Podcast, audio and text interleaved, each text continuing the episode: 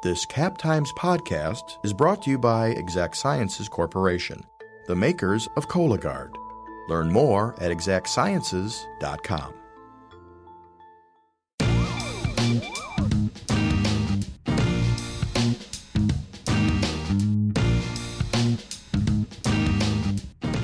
Welcome to On the Cover, a weekly Madsplainers feature.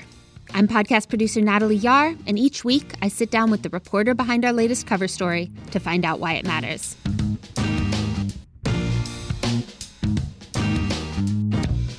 On today's show, we've got a whole crew of Cap Times reporters here to talk about this week's cover, which looks at some key questions about next week's election. With me, virtually, our city and county government reporter and Madsplainers co host, Abigail Becker, investigative reporter Katelyn Ferral, and politics reporter Briana Reilly. Thank you all for being here. Hi. Hi, Natalie. So let's start with you, Abby. You've been looking into the finer details of the voting process here in Madison and Dane County. What do voters who haven't yet cast their ballots need to know? Yeah, great question. So, for voters who still have an absentee ballot and haven't yet turned it in, it's recommended that those voters um, do so either via, you know, a drop box, which are, um, you know, scattered around Madison, um, or to take it to their clerk's office, um, or on election day, take it to their polling place in person. Um, so, those are probably the best uh, ways to turn in their absentee ballot if voters haven't done so yet. Um, and for voters who are planning to uh, to vote in person, they should uh, you know check on the clerk's website for where their polling locations are. Some may have changed from previous elections, so just make sure to look that up so you know where you're going. Um, and also, I think it's good to, to let voters know that the clerk's office is taking steps to make sure that voters can um, vote in a safe way, you know, given the pandemic and health concerns because of it. So um, there's going to be plexiglass barriers to divide, um, you know, uh, between poll workers and voters, and there's going to be lots of hand sanitizer. Uh, poll workers will be wearing masks, and it's encouraged that voters do as well. And I know some voters have worried about whether their ballots will be received in time and whether they'll meet all the criteria needed to be counted. How can voters check the status of their ballots?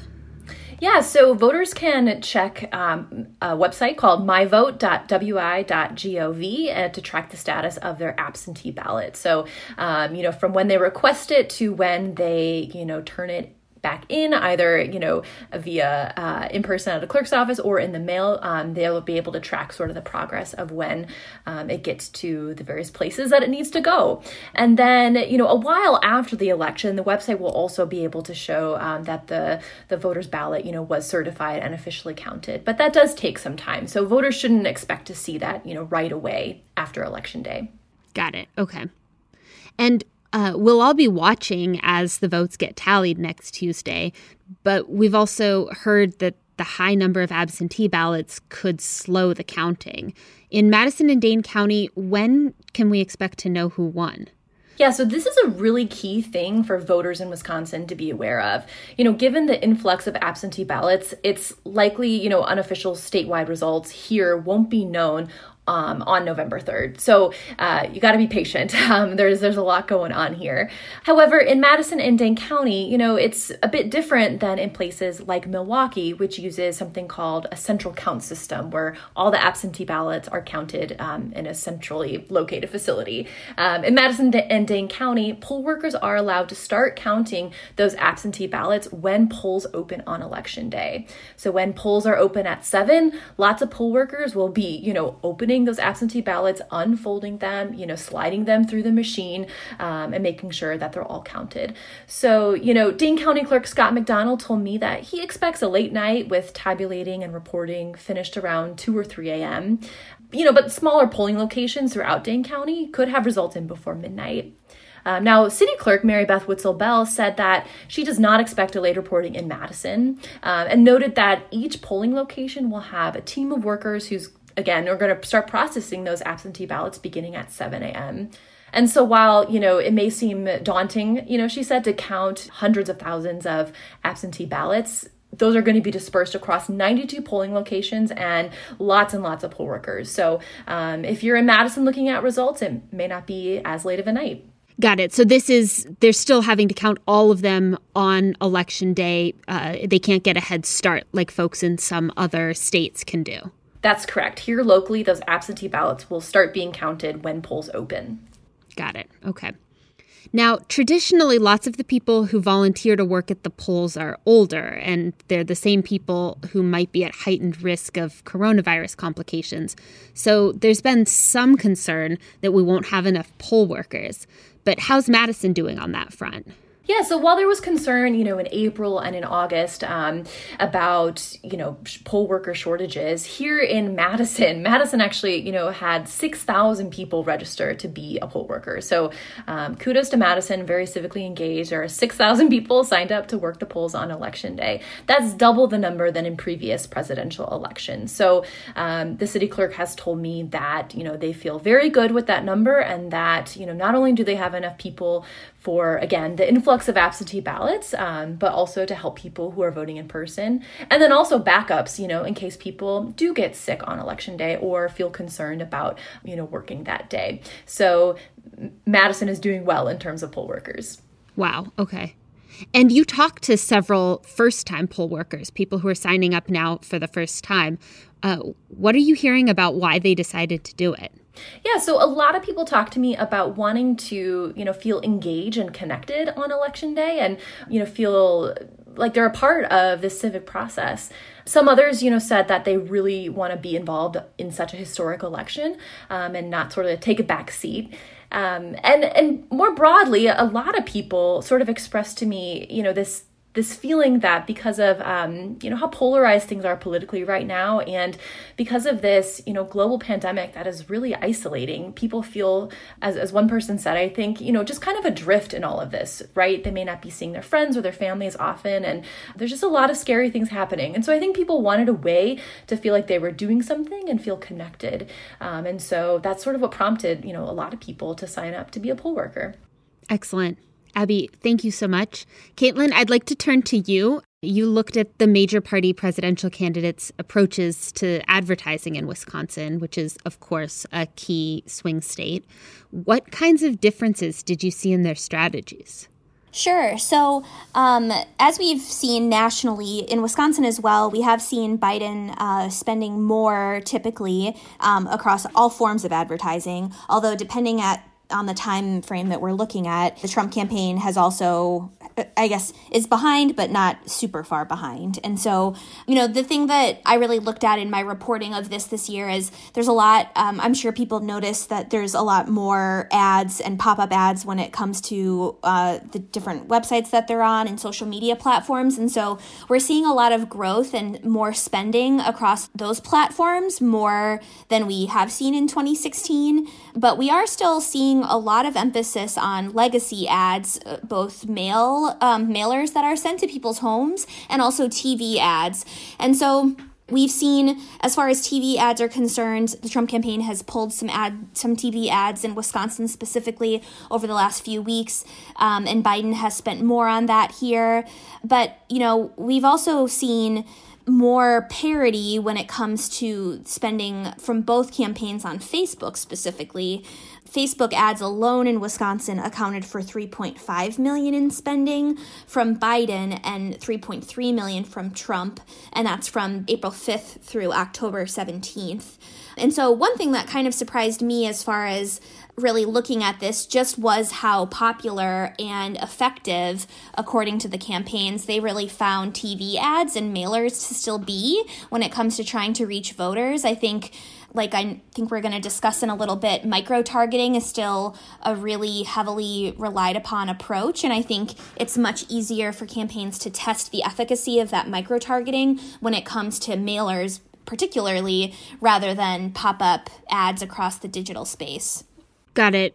And why would it be if legacy media advertisements can be so effective? Why is Trump spending less in Wisconsin? Well, the various analysts and um, folks tracking this that I have spoke to really chalk it up to just the Republicans' lag in fundraising. The um, Democrats have out fundraised Republicans across the country this cycle and continue to sort of slash records for that.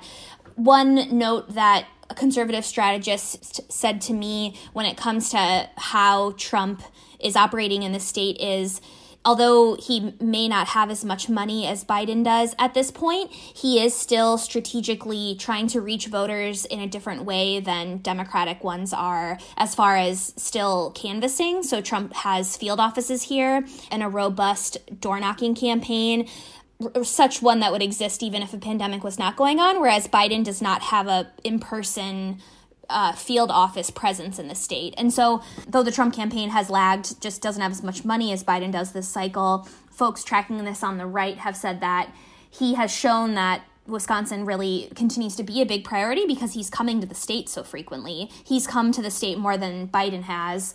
And so, you know, they would argue that that, that presence, those in-person events are much more powerful than than, than a TV ad would be anyway. This podcast is brought to you by Exact Sciences. Join the Madison based team working to lead earlier cancer detection. Visit exactsciences.com to view the company's hundreds of open jobs.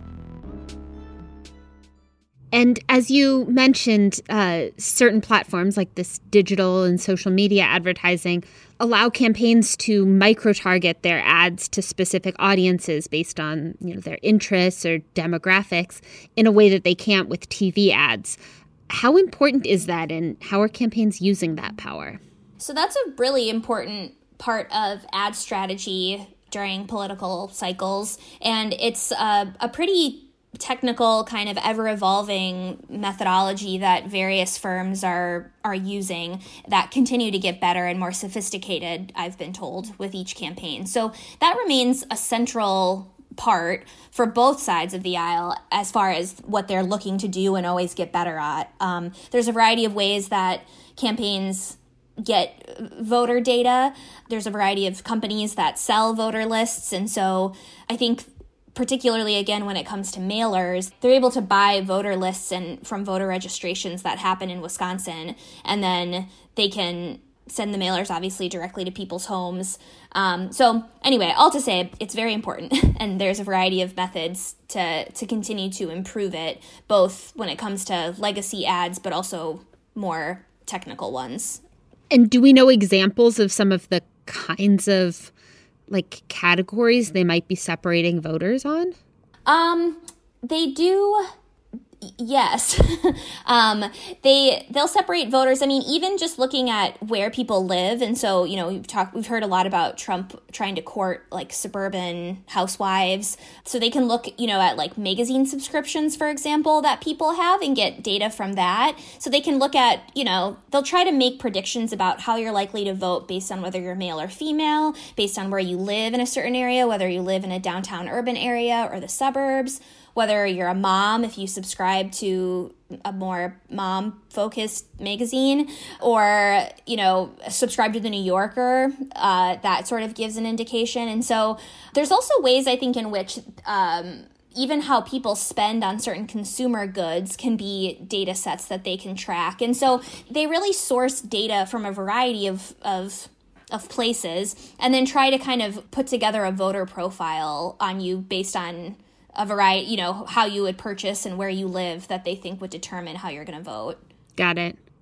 So there's a lot of data out there, um, but what don't we know about the ad dollars being spent on this election? So, one thing that's tricky about the way that the process works, and that several academics and analysts have talked to me about, is just that we can't really see in real time how the ad spending is really affecting voter um, how it's how how these ads and also the degree to which there's disinformation in them and how much money is spent on that disinformation and where the money is coming from until well after the election because of the way that the filings the FEC's filing and disclosure system works. So they have to disclose expenditures, both campaigns and third parties, on a quarterly basis. And so we don't really understand the full scope of what the uh, role of the ads are and the real impact that it's had until well after the election, which makes it kind of difficult to combat or address um, and understand, I guess, all the variety of influences that are going into the election, if that makes sense, in real time. Yes, yes, definitely. Thank you, Katelyn. And Briana, I'd like to turn to you. You've been covering how Trump and Biden have campaigned in Wisconsin. How did Trump win here in 2016?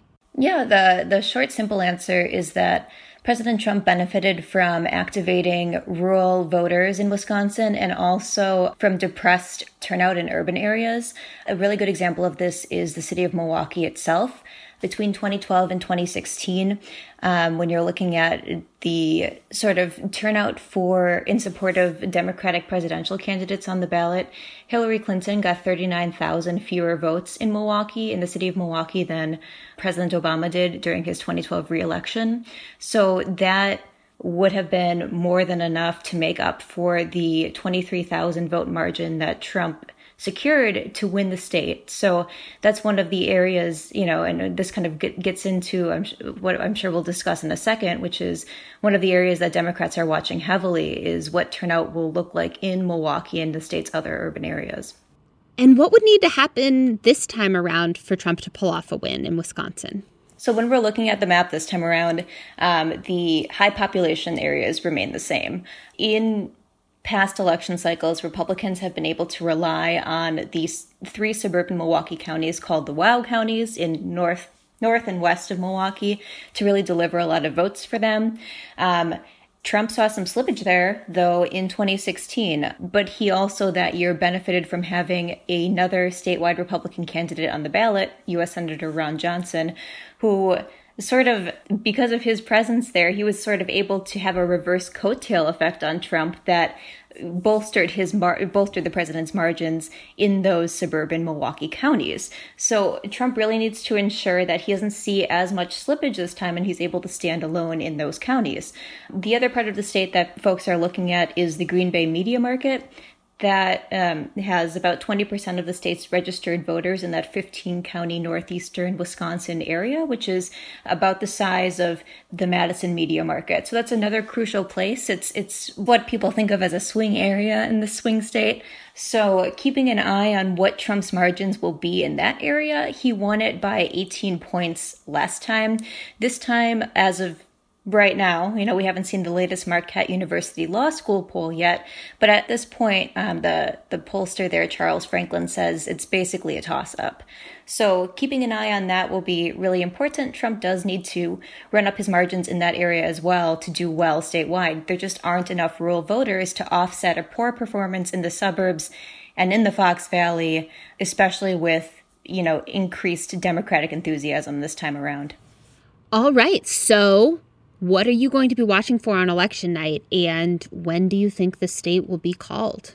So I was looking back at the Associated Press's calling of the state last year. Um, they didn't call it until 1:30 a.m. Central Time. It will be much later than that. I am sure of it. I, I don't know for sure. I was on a panel discussion Monday night, and um, we were asked if we would know the results in our respective states by noon on Wednesday. I, I truly don't know. I, I, think it's a possibility that we'll certainly know the following day. I just don't know when exactly, you know, the Associated Press will officially sort of go out and call it. As Abby alluded to earlier, we have an, a huge influx of absentee ballots, right, like every other state, but we're one of four states in the country that doesn't allow that processing or that counting to begin prior to election day. So our poll workers and elections officials are really in a crunch. I mean, they they can start counting them at 7 a.m. on election day, and in Milwaukee, um, and this was a couple of weeks ago. So before we had, you know, the most updated numbers, elections officials there were saying that it would take minimum 18 hours, you know, to go through all of them, and and that's assuming that you know no hiccups happen, right, or anything like that. So it'll be a really long night, and poll workers will be pulling all nighters to try to get get the results in as as fast as possible. So I, I'm of course looking for all of that. I'm looking at um, different areas of the state as well. The turnout in the urban areas, like I mentioned before, turnout in the Fox Valley, what Trump's margins in the Wow counties look like. Also, from a legislative perspective, I'm interested in Western Wisconsin. Um, the third congressional district is interesting. Um, Democrat Ron Kind is running for reelection. He, you know, is likely going to win, but there are some interesting areas that, you know, the third congressional district in western Wisconsin, which includes La Crosse, that went for Trump by 4.5 points last time, and Kind also won it but he wasn't facing an opponent. So it'll be really interesting to see what the margins look like in that area. Absolutely. Well, thank you all very much and best of luck on election day. Thanks. Yeah, thanks. Thanks, Natalie.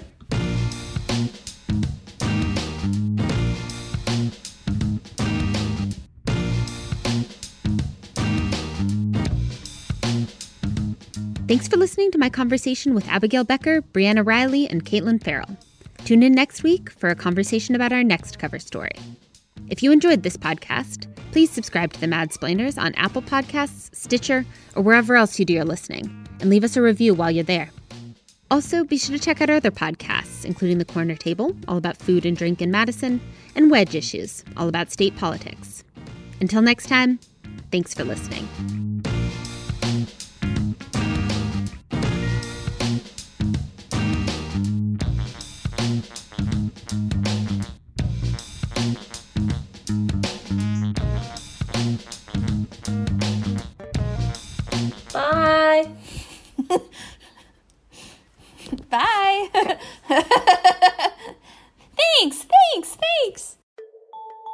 Podcast has been brought to you by Exact Sciences Corporation, the makers of Cologuard. Once again, be sure to learn more at exactsciences.com.